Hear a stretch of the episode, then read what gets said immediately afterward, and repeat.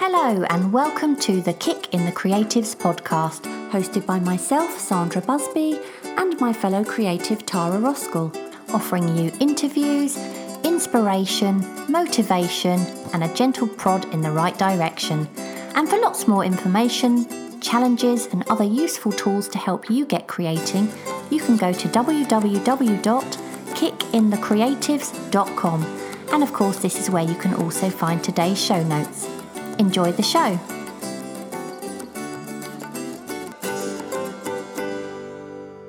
And welcome to episode four of the podcast. And today I'm chatting with Tracey Fletcher King, artist, printmaker, teacher, and overall just lovely person.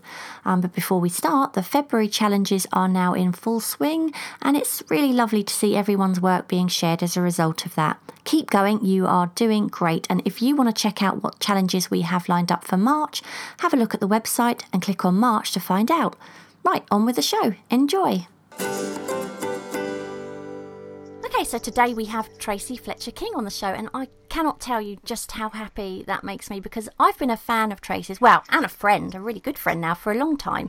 Um, how long have I been stalking you now for? Do you, do you well, I was that's what I was just trying to think. It's got to be. I think it has to be f- at least five or six years, at least. Yeah, I think so. Wouldn't it? I think it would have so. to be. Yeah, it's uh, it, it has to be that. Could long, even I'm be sure. longer. I'll have to look back on on the blog because on your blog because that'll tell me roughly when it was because it was sort of when you were starting to. I think you'd not long gone off of your botanicals and started on clothes pegs and things like that. We'll talk about that, obviously, but um, but obviously I've been. I've been lucky enough to have followed your journey now for all of that time, and, and what a journey it's been for you. But where where did it all start then? How did you get into art in the first place? It's weird, you know. Like I've always a little bit like you in a way because it's always been art and writing for me. Yeah, From the time I was little, it was you know writing stories, illustrating them, all the rest of it. Um, you know, and even though my dad painted, I never sort of went down that more classical training road with all of that. And I ended up becoming an art and English teacher yeah, purely because I couldn't decide between the two, to tell you the truth. I loved them both so much. And although I ended up only ever teaching art, which I just loved, but um, so it was always there. Like it was always around the house. Mum was creative.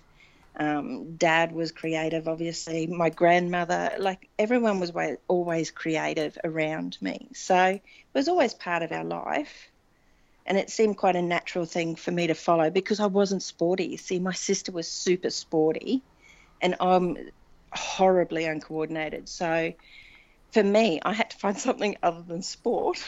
yeah. And um, so, yeah, for me, it was art really more than anything. So that sort of, it's just always been there, you know, it's, it's always been something that's driven me. And I just, I just love it. I can't imagine not doing it. No, no, I, I agree. I think you can either be sort of one thing or the other. My sister was the same. She was always really sporty, and I was hopeless at it. and yet she Oh, says she hasn't got a creative. appalling. Yeah, and she says I, I haven't got a creative bone in my body. She says, but um, but I, you know, you took a, a Yeah. nine year break, didn't you? Uh, tell tell me I about that. did. What was it like then to pick your brushes up after all that time? Did it come back to you straight away, or did you find yourself having to learn it all again? It was awful. I mean, like it was fantastic. We spent nine years. I married a touring golf pro. We travelled all over Australia and Asia for years on tour, and then we, uh, when our daughter was born, Phoebe, we started going to the states, and we would go for six, seven months of the year. Then we would come back and be back on tour here in Australia for the rest of the time. And although there were times like I went to galleries and things, it just didn't lend itself to um, being creative out on the road. You couldn't carry a lot of stuff. Um, although now you probably uh, like you, I could have when I look back, but I just there wasn't the mental energy. You know, every Monday you're getting on a plane, going to a new place. It's it was pretty exhausting and all encompassing, especially when we were traveling with a toddler. It was you know pretty full on. So I had literally done nothing for nine years except draw like Humphrey Bear, which is like a character here for kids, and you know, those sort of things to keep Phoebe busy when we were on the road. I'd done nothing. So we moved back to Australia sort of permanently. And I went, okay, well, I'm, you know, Phoebe started preschool. I'm going to start painting again. This is the one thing I've missed more than anything.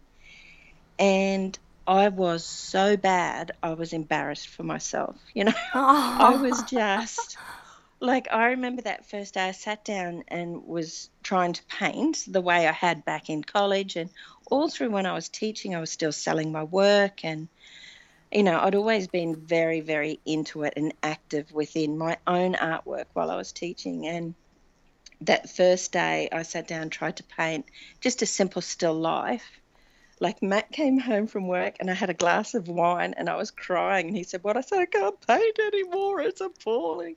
And he said, Show me. I said, I can't. It's in the bin. and I chucked it. It was just, I was just so appalled and embarrassed. And it was just terrible. And it took months. So what I did was I went back and I just got a lead pencil and just started doing like tonal drawings just to try and see again. I felt as though I couldn't even see where the lights and darks were. I it was like it was completely alien. It was horrible, horrible time.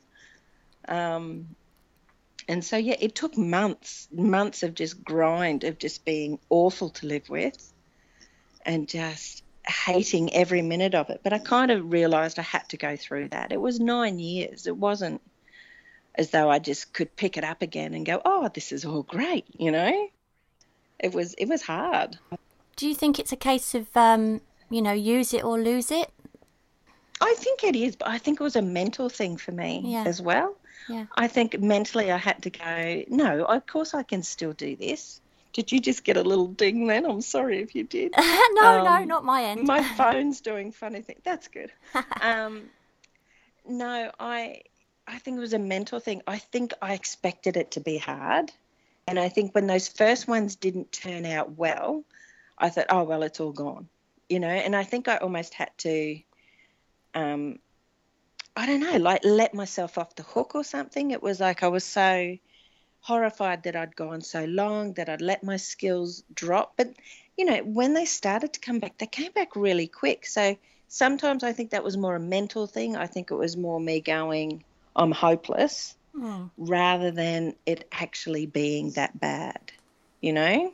Does that make sense? Yeah, I mean, when, when you were away, when you sort of were away from it for nine years, and do you do you think that you knew you were missing it, or you, do you think that you, you only realised you were missing it when you when you actually started again?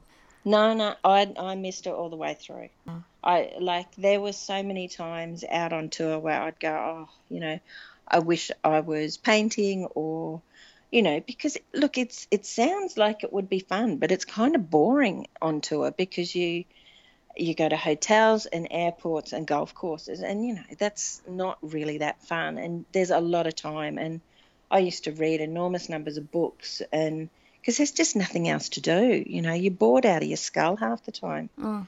and you see the same people week in week out, and um, you know, so I used to sit there and I would often think about paintings and I would think about paintings I will do one day and and there was a constant sort of and I, I did keep like notebooks during that time and often there were descriptions and things of things I wanted to paint or try or stuff like that. I found them recently and went back and it was amazing how often I had um, sort of mentioned that there was something I wanted to you know, I saw something and thought, oh, I'd like to paint that one day.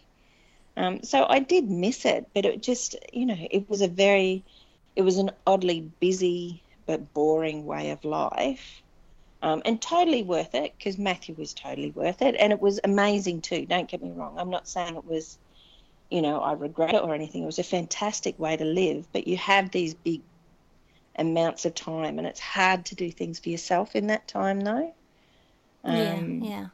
You so, kind of had to yeah, relearn it then, didn't you? Really, you sort of just had to relearn all over again.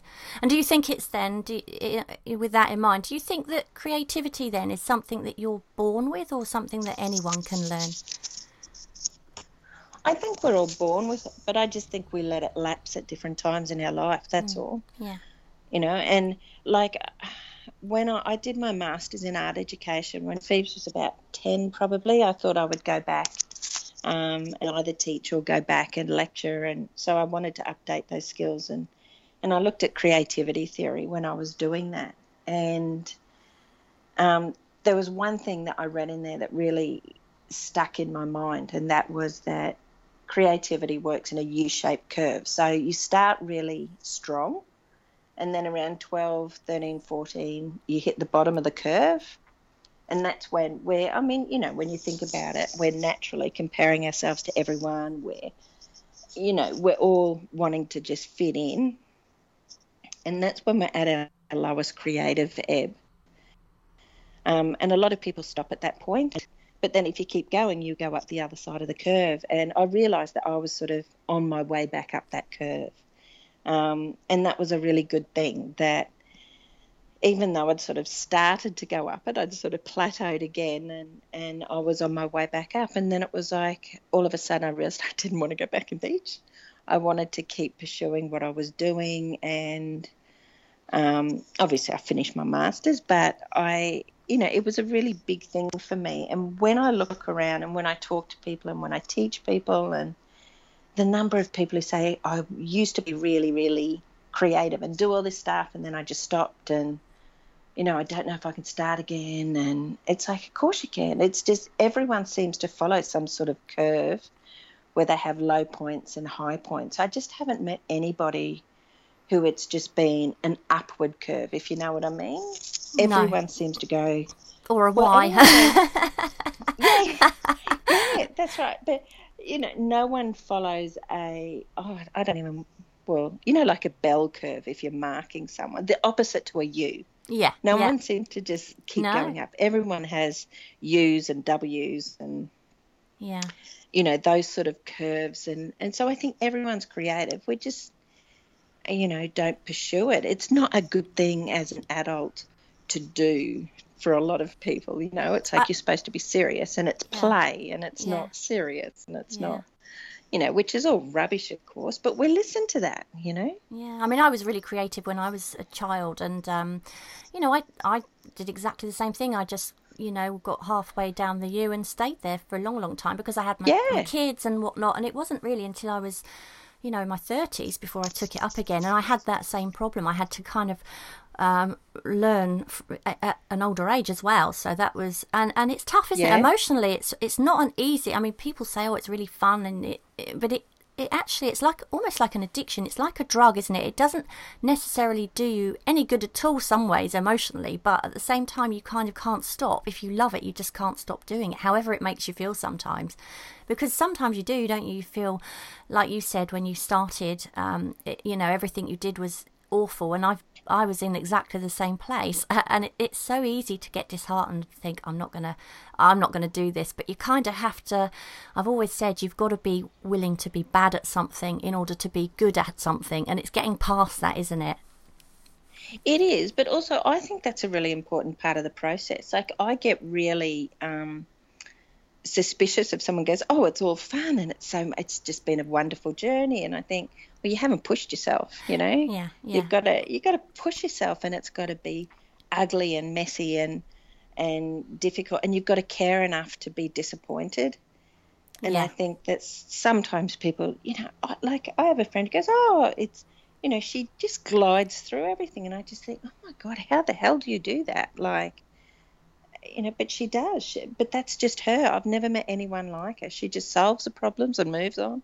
Like all of her creative problems just disappear ahead of her, and it's it's just it's it's like the most extraordinary thing. It's like her whole creative life is bloody unicorns and rainbows. It's sickening, really. So. Uh, obviously, when you first started, then, because I remember when I first followed your blog, yeah. Um, and um, I think I sort of went right back to the beginning because I was so loving, you know, what I was looking at, and I went yes. right, right back to the beginning and, and looked at everything. And you actually started off um, in a com- almost like a completely different style to what you yeah. were doing when I first sort of discovered you and your work. And I would sort of, I don't know, they, they were kind of like, um, well, they were botanicals, weren't they? And really realistic yeah. botanicals, really um, tight's probably not the right word because they're beautiful. Um, I don't mean tight in a bad way. I mean that no, they were very realistic. Um, but then there seemed to be a, a sudden change, uh, and I say sudden because it, it really was. It, it seemed that you suddenly just began painting all sorts of household objects, um, like teacups and Yep. clothes pegs. But um, that seemed to mark quite a significant shift in your style. So, so was I mean they were quite sort of lively and and lots of pen and scribbly marks. Was that something you think that happened naturally, or was that quite deliberate?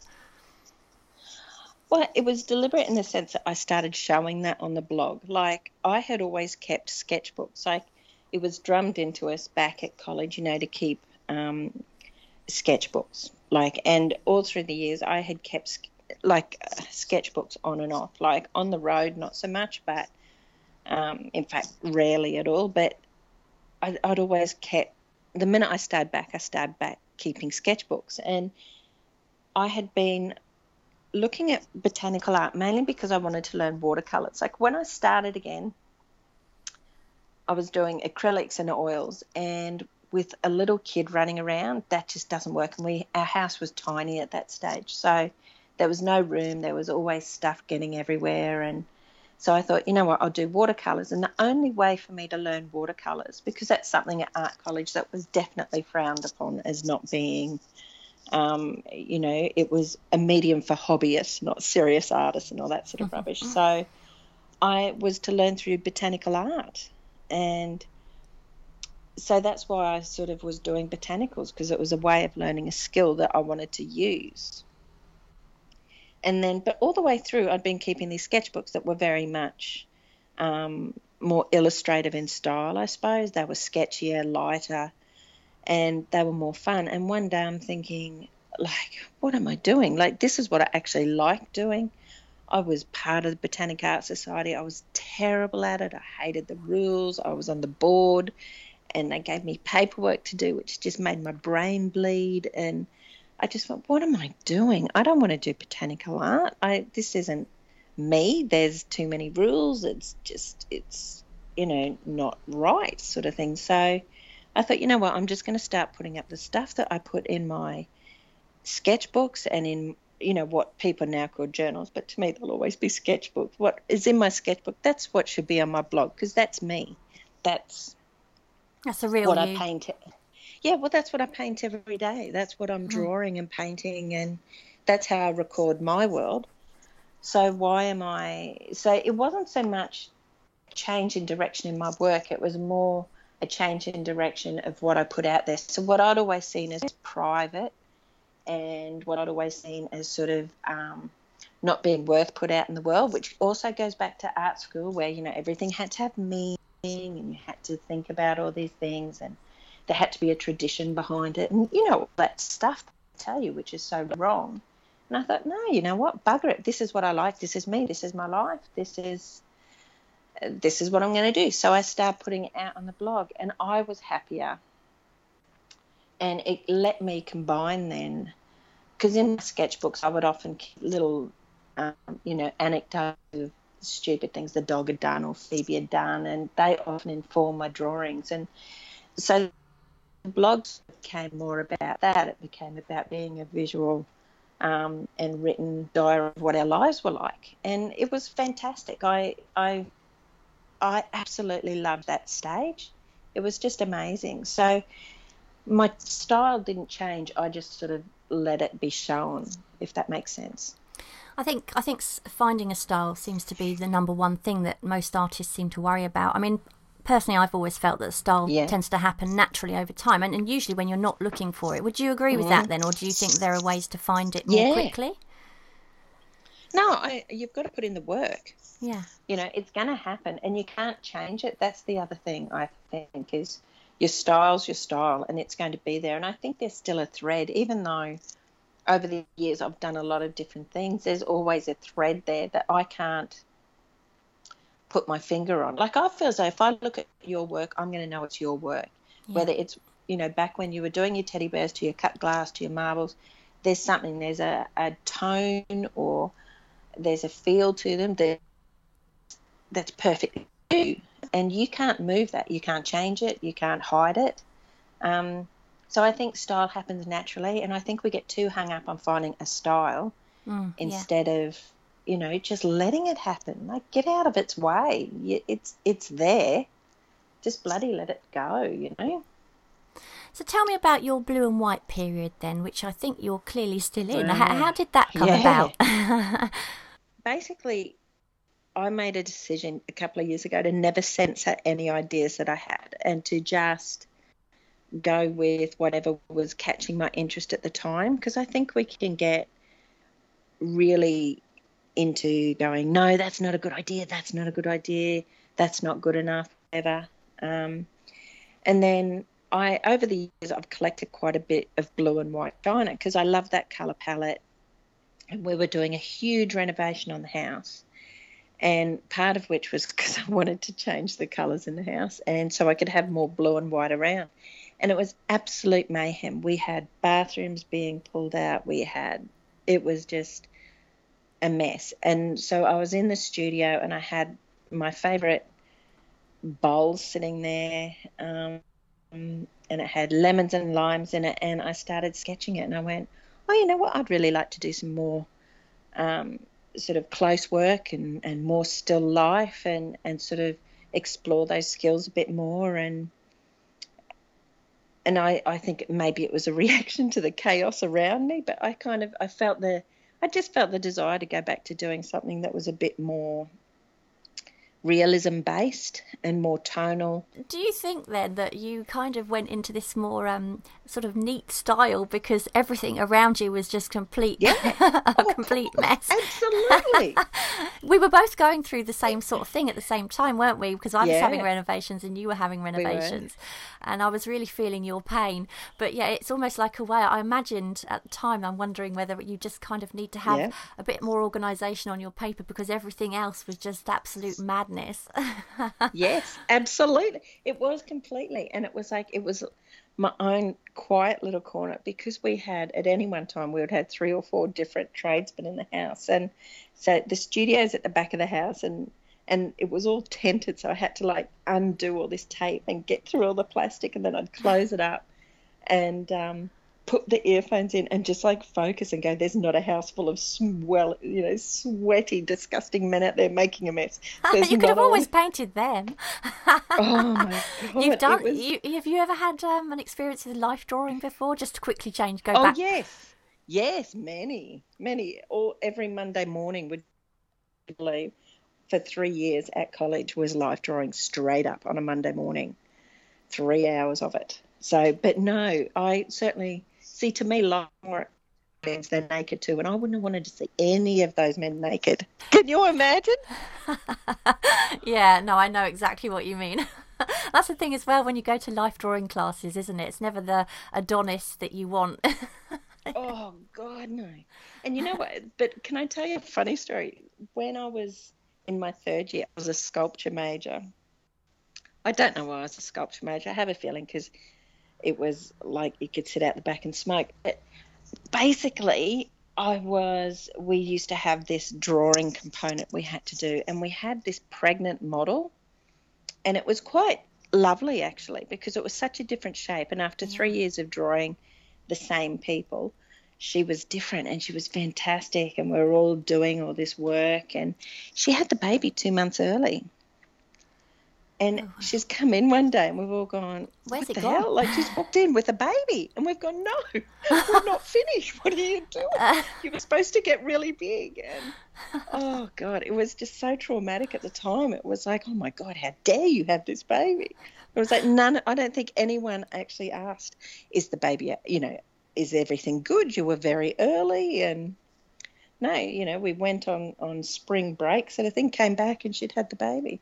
So yeah, so life, my whole experience with life drawing has always been traumatic. From hairy forty-year-old men as your model on a Monday morning. Ugh. I, I I wasn't um, so keen on life drawing anyway because I'm not really drawn to figures particularly. I, I you know, I think everyone seems to be drawn to one thing or other. Some people love to do landscape, some people to like to draw figures. I mean, I, I went to um, life drawing classes um, and there was one lady she came in and she and it I always think it very much depends on where you are in the room. It's pot luck as to what what you get, isn't it? And uh, oh, it is. Yeah, yeah, yeah. And this lady came in and she'd sort of brought a great big mirror with her and sort of sat on it.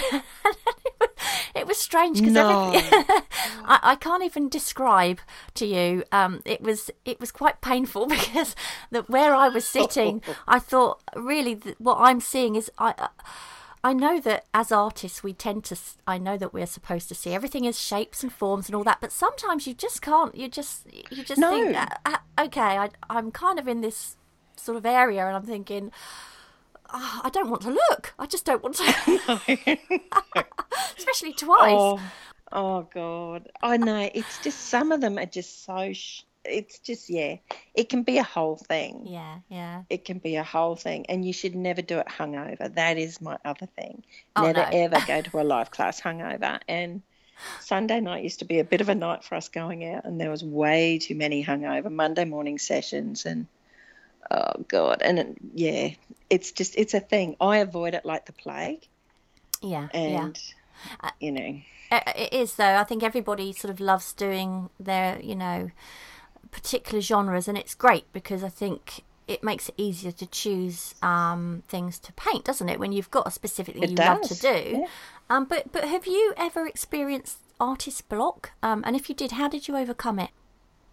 You know what? I I never really have, but I I sometimes think, and I could be wrong, um, we confuse artist block with losing your mojo, and I think that they're very interconnected. And I, because everyone goes through times of doubt, you know, and I, like you and I, we've often written to each other saying like, "Oh, I feel like I'm not painting well. I can't paint." I, you know, we all have those doubts and and sort of feel like you're losing your mojo. But sometimes I think artist block is an extension of that, where you just take it that step further. Like I had never gone, there's nothing to paint, uh, but there's times I've gone, I don't feel like painting. And I sort of see them as as the same sort of thing. Like just losing your mojo is very different, but it's the same. Yeah, yeah. And that make I don't think that makes a lot of sense. It does in my head. no, I, say? I, I, I can. I know exactly what you're trying to say. I do. Um, I find when I don't know if it's connected, but when I've had a bad day in the studio, it'll sort of trigger that loss of mojo, and it's really all about the fact that it's just crushed my confidence, and so I, I sort of think that I can't do it, so I don't. I almost procrastinate Yeah, and avoid right. doing it because, you know, I might fail again. Do you know what I mean? And I do. I think sometimes our lack of mojo Yeah. creates a block, it does. you it know. And it's not actually that we're blocked, it's just that we're we're having that crisis of confidence and and you know, and to get around that, I think you just got to show up. Yeah. you know. I, I, I think with um, paintings um, as well, they go through this sort of phase, don't they? I mean, I call it the skanky teenage Oh. stage, and and I Yeah. feel sometimes that I've got to that point and I can't bear looking at it any longer. Um, so I'll leave this painting and I'll I'll just leave it for two or three weeks, and then I'll I'll go back to it eventually when I've kind of got my mojo back and realise that actually it's fine, it's going to be fine. What am I? You know, I, I just I've been staring at it too long. So how do you? you know, do, do your paintings ever go through that, or and how do you see past it then and keep going? I um I actually work a bit differently. I found when I worked on one thing at a time, I got too precious. And that would become a problem because I do get a little bit obsessive. So I found that, and also that doesn't work very well with the weather here. In winter, you can do that. In summer, you can't because the paper stays damp because of the humidity. Yeah, So to work on one thing would just take you forever. So I I will um, happily have at the moment I would have probably 20 things on the go, which sounds extreme, but you know when you think about you putting a layer down, putting it down to dry, picking up another one, I have no problem with having a million things unfinished, and I know that would drive people insane, but that way I sort of forget if I'm not working well on one thing, rather than getting bent out of shape, I just pick up something else and I'll work on that. And if that's not working, I'll put it aside and pick up something else. And so that way I never one I never get blocked because there's always a million things to work on and I find it's a really productive way to work. And it means that it sort of suits my mood too. Like sometimes I feel like doing one thing sometimes I feel like doing another. And and so I sort of it removes all of my excuses. Like you know I used to be very much you know, the wind has to be coming out of the east. My cup of tea has to be exactly this thing. My left earlobe has to be itching, and then I can paint. You know, the planets have got to crazy. align. Yeah. Yes. Yeah. Yeah. and so I had to get rid of that, and the only way I could do that was to remove all the excuses. So I just have a million things on the go, and that way I can just pick up something and do it, and that and that works for me. You know. So have you um, have you ever sort of had a piece of work that you love so much you just can't get rid of? A favourite piece that you've created? Yeah, look, I do, but I I usually think my favourite is one or two that I'm working on at the time. like I'm I'm awful because then I just go, oh yeah, no, you're you're done. I'm always more excited about the work to come. Yeah. Um, sometimes there's one or two that I'll sort of keep, but not really. Like I'm usually more excited about what's to come. But there's one, isn't there, that you um, didn't you use it as the header banner for your blog? I'm sure. Isn't that one you said oh, you'd yeah, never get rid one. of? Yeah, my tea. Yeah. Yeah, and that does sit in my studio. Um, but yeah, I suppose there's that one, and and probably the lemons and limes in the bowl. That uh, I wouldn't like. I've had a lot of people ask to buy that, and I haven't sold it. So you're probably right. Those two um, are probably the two that I've held on to. Mm. There's a couple. There's also actually a painting that sits in our hallway, um, in our stairwell to go upstairs that um, I love. So yeah, there is probably a few. And, and I, very different. I'm lucky because I've actually got um, a few of yours dotted around my house yeah. too. yeah, well, I also have some around there, mine of yours, which is very nice. But I think that's one of the nice things too about yeah. being an artist is like you get to have your friends' art around you. Yeah, yeah. You know, I I think that that is just I love that. I like walking around the house going, now, you know, my friend Sandra did that, and, you know, and that's yeah. I it it just means you're surrounding yourself with sort of this yeah. great creative vibe all the time, you know. Well, the ones I have got that. of yours are the perfume bottles. You did a series of perfume bottles, yeah. and they were absolutely stunning, and I just fell in love with those straight away. I mean, I fell, I fall in love with all of your work, but they in particular, I just, I just love them. Um, so yeah, I couldn't resist.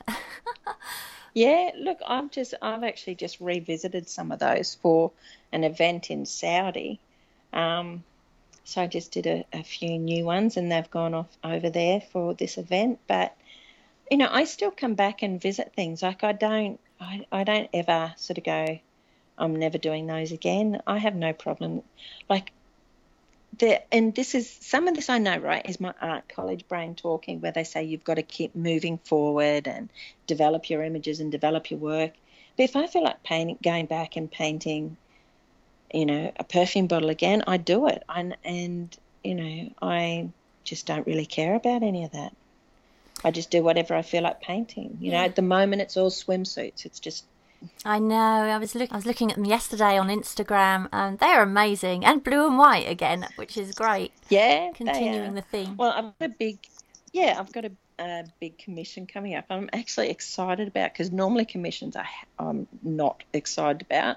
I get very very stressed, but this one I'm really excited about. So these are all in preparation for doing three huge ones, which is very exciting. So, you know, and but I could be on this for months. I don't know. But I'm also doing all this other work for a, a show in April. So I'm sort of going between things. Yeah, yeah.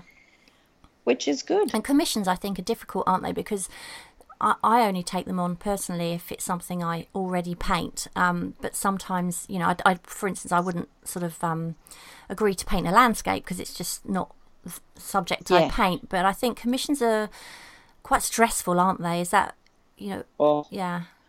I think they're horribly stressful. Yeah. But this one, this is different. This is the first time I've actually gone. I haven't said yes and then gone, oh, I've done the wrong thing. Mm-hmm. You know, that immediate sinking in your stomach yeah. of why did I just say yes? um, this this time I'm sort of going, oh, this is going to be great. This will be fun. So, you know, I'm I'm actually excited about this one. So maybe it's more in the past. I've just always done the wrong ones or something. Yeah. Oh, well, you, have um, never you've never know. failed at one of those. I can tell you with everything I've seen of yours has always been uh, amazing. But changing direction a oh. little bit now. Um, yep. We are planning actually an episode in the future on how art can be a, thought, a form of uh, therapy at some point um, soon. Yep. And I don't think there can be anyone better to share an opinion on that than, than you. Um, your life took quite a significant turn a few years ago um, when you were diagnosed with breast cancer. Um, and I know that yep. you kept an art journal during that time, which you kept to yourself. But can you tell us a little bit about that? I mean, did you um, find it to be like a form of therapy somehow? How did it actually help you? Look, it was a form of therapy. Um, I don't know how much it helped in some ways. Um, at the time, uh, like I, I did, I, I basically kept a sketchbook through the entire way through treatment the first time round, and um, it was a year of treatment, and I would draw and write every day, and I don't know when I sort of finished and came through that, and I looked back on it. I actually didn't know that it did help me a lot to tell you. I actually think, on, on one hand, it did because I had somewhere that was just for me, but it was often very dark and it was it was pretty bleak and sometimes I think that it kept me in a more negative place than I needed to be. Um, but the act of doing it good you yeah. know it made me do something every day which was good um, but yeah and so yes it was therapy and it was probably good because i got all that all that crap out but um, at the end of it i did throw it away. Um, I, I had two two full sketchbooks and i threw them away. Do you regret that at all or are you so, happy that you did that? no. No, not at all. I think it was actually a really good thing to do because, um, you know, like it represented where I was in the moment, but not where I was coming out of it. Um, and it just, you know, you don't need to look back on that. It's, uh, you know, I lived it. I lived it once. I, I wrote it all down. I didn't need to go back and look at it. So, um, I was actually, I actually think it was a really good thing to throw it away. And sometimes I think that we should be doing that too. Like it's okay to go, I'm done with this now, you know, let's move on. And, you know, this time, because I was re diagnosed this year, I sort of thought, well, will I do that again? Will I keep a sketchbook? And I went, you know what? No, I'm not going to. Yeah. Because I don't, I don't feel I need to. Um, and I just thought, no, like that was good then. It helped me then, but now it wouldn't help me. So um, at the time, it was good, but this time around, no, I've had no desire to do that. So, you know, I think that it was probably very good therapy at the time, but I also think it was very good therapy to then throw it yeah, out. Yeah, yeah, almost like leaving um, it behind. And, and yeah, that's right. And, you know, I think maybe that process meant that it, it has been not necessary this time. Yeah, if that, yeah. You know, sort of it's, yeah, so that's how I've, I've dealt with it. But I know a lot of people find it incredibly helpful. Going back, though, to when you were very first diagnosed, yeah. um, I mean, I'm pretty yeah. sure that most people would have just put down their brushes until the treatment was over. Um, but I, I was just yeah. amazed at the time because it, it seemed that despite everything you were going through, you became more prolific than ever.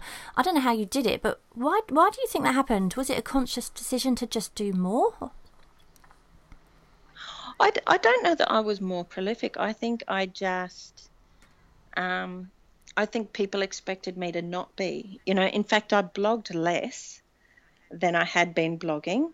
Um, and I, but I only missed a couple of weeks in that year. There was only a few weeks where I didn't blog, but that was my thing. It was like I was going to make sure I got up and did some something that I could blog each week, and that was sort of my deal with myself was to get up and just bloody do something. Because you know otherwise you can lie around in bed. You feel just so rubbish through chemo and then um, you know there was two surgeries and chemo and then radiation and like you feel rubbish and you need something to sort of that to normalize things. And for me that was the blog. So it was sort of like I made that decision. It was like, no, I'm going to get up. I'm going to just still do this. I'm going to look for something that's fun and interesting and good that happened this week that I can draw and write about and and you know and that's what I did and you know maybe it was because I had my what I call my black journals which you know were full yeah. of all the all the bad yeah. stuff you know and then I I had the blog which was in a way my public face but I think that was more value to me than those journals you know like because uh, i've always looked at the blog as just another form of a journal. Although you're not sort of using um, it anymore is there a reason for that? No. Well time. Yeah. it comes down yeah. to time you know. I got i did get very busy um, after treatment that first time and i took on a lot of work as an illustrator and did a lot like that. And and then people sort of stopped blogging a bit. Um, and I honestly, I just got so busy. And I'm one of these people, I feel really bad. If people visit my blog, I need to visit theirs. Yeah, yeah. And, you know, and it becomes a thing. And when I, when, especially now, because I do have limited time still at the moment, although we're coming to the end of treatment, sort of everything settling this time, um, I just don't have time for that. You know, I have limited time that I can paint, and I've got the show coming up, and um, and look, I love Instagram. I absolutely love it. But you, so, you must be a, an expert at time management now, because obviously going through cancer oh, treatment yeah. and, and trying to fit in, because you got a lot of um, jo- uh, jobs, didn't you? Of in, like you say, of illustration, yeah. illustration, and I mean to try and fit all of that work you were doing in um, the time, because I know that with treatment you were you were having several days a week where you were just unable to do much at all. And yeah. so in a way your time kind of halved in that way in the create you know the time you had to create. So trying to fit it all in how, how did you manage your time? What what what did you do to kind of make sure you got that time in? Have you got any tips um? Yeah oh of course. Of course i've got tips millions yeah. of tips. Because life gets in the way sometimes look, fir- doesn't it? it does. Oh and you know what? It gets in the way no matter what. It's not just bloody no. cancer. Kids get in the way. Husbands mm. get in mm. the way. Everything gets in the way. Um, the first time around, it was a, it was a real struggle, but I would make myself get out of bed. This time, it's been a little bit different. This time, because I'd built up a business around it and it had to keep going because the money I make is money that we rely on and treatment's expensive and do you know what I mean? This time I had to actually treat it very differently, and I had to be quite um, sort of regimented in a way. Um, and I know, like, I would have chemo one day, I would start to feel no good the next day. I'd be out completely for sort of two days, and then I would have to say, okay, for this day, this day, this day, I'm doing this, and and you know, I had to create a schedule because you know it was six months of chemo this time, and it was weekly. So I would lose three days a week, basically. Um, and so it was a matter of scheduling. I would know that, um, you know, they could fend for themselves. Matt and Phoebes fended for themselves for those few days. We had some friends who helped with meals and things, but then on the other days, I would make sure I had meals in the freezer so that I could work for as long as I could. Um, and I work for a patch of time in the morning, then I have a rest, then I work for another patch in the afternoon, and then nighttime is for orders for Etsy and online and that sort of thing. So I sort of have my times when I can work. And it's just like having like an office job in a way. You know, you have this time, then that time, and you do this there, and and so I only fill orders at night. I only do, you know, I only go to the post office twice a week. I only everything has to be really regimented now. And I think sometimes as artists we think it should all be very free flowing and you know do it when the mood hits you, but I think that doesn't work. I think you've got to treat it like a job. And there's nothing wrong with having a job that you love, but that's how I do it. That's how I get through. Um, and I just make sure, like at the moment, I have three to four days a week still because I still leave lose time with scans and tests and all this ongoing crap. So I still stick to that same schedule. So Tuesdays through Fridays, I'm just full on work. And I paint so much during that time, it's not funny. Do you ever find yourself struggling between, you know, obviously obviously you've got your treatment and whatever, but when you're home Yeah. and you're painting um, and Matt and Phoebes are around, do you ever struggle with that kind of guilt that you should sort of? Because I do. I always find that when I'm painting, sometimes at the weekends, which I, I spend a lot of weekends full on in the studio, and I do sometimes get this sort of guilt, even though Paul would never. You know, make me feel that way, but I feel, Yeah. oh, I should really be spending time indoors with him or going out with with him, and but I'm I need to be here. So it's a battle, isn't it, of where you, your loyalties lie sometimes. Well, it is. It's funny though because I, and this sounds terrible, I scheduled my chemo so that my bad days would be when they're home over the weekend. so, no, like I know that sounds really awful. Do they listen to this? Also, yes, but also, uh, no, don't like. It sounds worse than it is. But also, I couldn't be left on my own during those days, so someone had to be here anyway. Yeah. So sort of that was that, and now even I plan my scans. Matt's off on a Sunday, Monday, so my scans and things are on a Monday. So you know we can have oh it's so exciting off we go to my you know CT scans together. Woohoo! Big date day.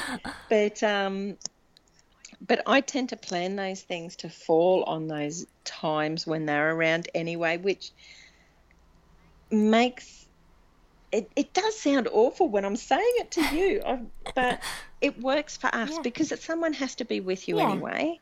Um, you know, and the medication I'm on now is all settling, so I'm pretty much now just on on scans and weekly blood tests and things. But um, that's how I've set it up. I've set it up, you know, that um, on the days when Phoebes is busy with uni and work and, and Matt is busy at work, that's when I get to work. And I figure, well, yeah, it's worked for us. I don't, I know it, it sounds a bit awful, but then I Yeah. don't feel No, guilty. no. I think I think it's um everyone's got to have I don't know, everyone's got to have something, haven't they, outside of the house, I think is so important. And um Yeah. you know, I, I say Paul doesn't make me feel guilty guilty, so that's great. But um yeah. No, we we always feel guilty ourselves. I think we do, don't we? I think that just yeah it comes with the I th- ovaries. yeah, you know? and I think it's a guilt because really we're we're enjoying it, which is weird, isn't it? If we didn't enjoy it, Yeah, we wouldn't yeah. feel guilty. I know, and I don't feel, I, and I don't think that Phoebe shouldn't love what she does, or Matt shouldn't love what he does. But I think, oh yeah, you know, shouldn't be doing something that's fun, but they bloody have a good time. So yeah, maybe we've got to realign that. Yeah. So, what's been the highlight then of your creative journey so far? Apart from talking to me, of course. Oh, of course, of course, that goes without saying. Um, I don't know. I- Look, I am really excited about the exhibition coming up because a solo exhibition is something I've always wanted to do. Um, so, and that's, I mean, it's it's sort of still at that overwhelming stage where I'm going, I don't think I'll get it done, but deep down I know I'll get it all done. Um, so that's great because I've never had to think about a whole body of work in such a, a big way, and I'm loving that process. Like that is really exciting me. So I think that'll be a highlight. Um, but otherwise, I don't know. You know, like to me, it's just something you do every day. So I just like that. I, I like walking into the studio. I think the first day we set up the studio at the back of the house, like it used to always be part of the house, and then we have this tiny room out in the back near the pool, and we decided to move the studio out there and make that my studio, Sounds awful. and I could go in there. Sounds horrible. Oh, I know. Just how I know. I sit there and the pool's there and the bamboo's oh. there oh. and I know. It's just oh shocking. But I know when I walked in there that first day and went, Oh my god, this is awesome. Like my own little Yeah. space where I can leave things out and I can just close the door and walk away and walk back in and nothing's been moved and no one has stolen my scissors or no one's using my really expensive pen to write a bloody grocery list or do you know what I mean? Everything was protected in there yeah. until we got a stupid cat, and now it's bloody fair game again. But I, that was actually a highlight for me because it was one, it was a space for me. It meant I was taking it more seriously. I was saying it's okay to have a space. Um, so that was a big highlight. There has been other highlights. So, like, I did packaging for a tea company in the US, and it's so exciting when I see that out in the world. Um, so you know, there's things like that that have been great fun as well. Are you still doing but that? The big things Are you were still doing the. Um... I'm not actually. That's one thing. Um, and you know, look, that that is the bonus of cancer is that it makes you reassess. Mm. And I went, you know what, I I do have a limited time now, so I'm just going to do things that I really, really want to do, and I don't want to do any more illustration. So I've actually let all of that go. And it was only in December I finished up with my last clients, but it feels really good. It feels really, really good. Um, it's a little bit scary because then, you know, that money isn't coming in. But I've found since then I've been selling more paintings anyway. So I think it must have been the right thing to do because it's worked out. And going, going back to what you were saying about studio, um, yeah. having your own studio at home. Yeah. I I have to say that I, I felt the same that my life sort of changed um, when mm. Paul built my studio and he he basically and yours looks awesome. Oh, well, it's, yours is it's huge. just a, a, a, you know it's a garage but it's been converted. He kind of he kindly moved all his stuff, you know, man stuff, the the ugly yes. the ugly metal objects. You have no idea what they are, and the paint pots and and, and the lawnmower yeah. and everything. And and uh, he he kind of moved it down to another little sort of shed and, and he converted the garage for me, which is great. And it makes such a difference, doesn't it, when you have a, a place that you can call your own. And but even if you know somebody isn't lucky enough to have that sort of uh, an area they can call themselves, you know, their own. Um, I think it's important, isn't it, that everyone has a little, even if it's just the corner of a room that they can sort of say, right, this is nobody touch anything from from this point. Do you know what I mean? Don't, it makes it makes. Yeah. I think it's so important for every artist out there that they just have a little spot in there, even if it's in the house, that is just their little. Do you know what I mean? I do, even if it's just an IKEA trolley, yeah. you know, yeah. that you can move. Because but especially as grown ups, and this is one of my big problems with being a grown up, is it appears everything that you own, everyone else can touch. Yeah. You know? Oh, yeah. And especially as a mum, mm. it's like whatever's yours is everyone else's. And so to have something that's a no go zone, I think is almost like it's like reasserting yourself as a person and going, I'm not just a mother, wife, part of a family here. I'm my own person. This is my stuff. Get away from it. You know, and it's it's that like okay, the lines are drawn. You can all bugger off now. this is my stuff. Don't touch my stuff. And I think that that's the act of having a studio or an area is it's like reclaiming that bit of yourself that's not attached to everyone else around you. And also, also, I, I think as well when you're when things are perhaps a little bit darker outside, you know, as in in life. Obviously, yeah. we all go through um, dark um, sort of periods, and as you know, um, and I, and I think mm. having that kind of space is a a good place to um, leave it behind, isn't it? Uh, out of your mind while you're f- focusing on what you love to do. It's it's kind yeah, of like a haven, is. isn't it? Almost. I think it can be. I mean, for me, it's about normalcy. You know, things have to be normalized and and you know, otherwise I couldn't cope. I couldn't get out of bed. Um, and this is normal for me. It's normal for me to get up, get dressed, go to the studio, go to work. And you know, if you had said to me 10 years ago that I would be happily saying, I'm going to work now um, and walk into a studio and, and be working, like one, I would have thought you were mad because who would be lucky enough to have a studio and do that for work. But um, also, I would have gone, oh no, you shouldn't approach it like that. You should you should approach it when the muse hits and all that sort of rubbish. But you know what? It's just a job that I really, really love, and it's so nice to have that every day that you go and you do it. And you know, we're on holidays now, and I've still brought work with me. Um, and, you know, I'll carve lino blocks, partly because the show's coming up and I'm really behind.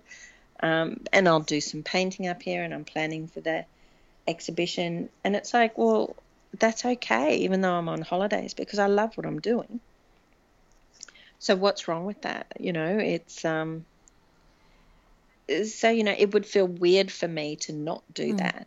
And it's not like it's intruding on our holiday or anything. Not and, like me. You know, Matt's out this I mean, I'm so grateful that you've taken the time no, out of your holiday to, to talk to me. You know, it's it's it's fantastic. Oh, and no, well, and I want to say I've got a pool outside at the moment, but mine's in the form of a massive oh, muddy puddle rather than a beautiful uh. turquoise swimming pool that you sent me a photograph of. so oh I'm well, I had jealous. to taunt you.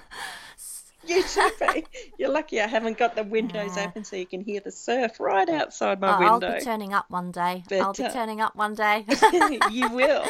but you will. Meanwhile, where where yeah. can our listeners then find out a bit more about you? I mean, I mean, there is your blog, and I know that despite the fact that you don't write it anymore, I, I would highly suggest to anybody who hasn't yet yeah. sort of um, discovered you um, that they they read it from start to finish because there are times when that blog had me absolutely in stitches. I mean, crying with laughter. Some of the things you spoke about that nobody else would ever dream of speaking oh, yeah. about, and and it was just hilarious. I know, but it was it was just so funny, and I think it's just you. It's your personality. Whereas Instagram and things like that, they're brilliant, but you you you know, I suppose you don't sort yeah. of, you can't share your personality so much on Instagram because it's just such a small window of um, text, isn't it? It is. But I would highly, it is highly suggest that people go and have a look at that.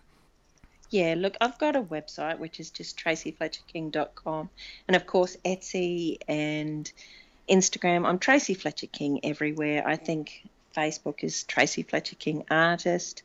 Um, and you know what? But I will go back to the blog. It it does you know, it is it's the one thing that I miss, I must say.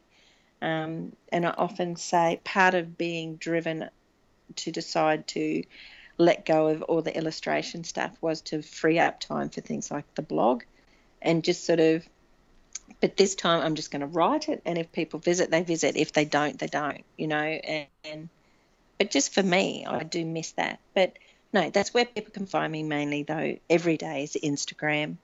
Um, Instagram, Facebook, all the normal places, Etsy website. YouTube, there's videos on YouTube. Yeah, you've done some great tutorial videos as well. It's well worth checking out. Well, thank you, Tracey, so much for for um, and you can go back to your pool and your surf and yes, and I'll just go back to work. I know. Yes, I know. Glass of wine, yeah. watching the sunset. Yeah. And it's really strange the, the time well. the time's different because I've it's sort of 20 past 8 here and it's what time is it there? 20 past 7? Must be 20, 20 past, past 6. 6 at night. It's still light, it's beautiful. I know. One day, one day we will walk we down will. this beach we together. Will. It'll blow your mind. Thanks so much again, Tracey, and we will hopefully talk My again pleasure. soon. We will. Bye. Thank you. Bye. Thanks, Sandra. Bye. Oh, that was such a treat chatting with Tracey. What a great girl she is. We'll be having Tracey back on the show later on in the year. Um, Tara is back with us for the next episode, which is asking the question Do you have to go to art school to be an artist? So listen out for that one. We'll see you then. Thank you so much for listening. We hope you enjoyed the episode, and if you did, perhaps you'd like to share it and leave a review for us on iTunes. Back soon!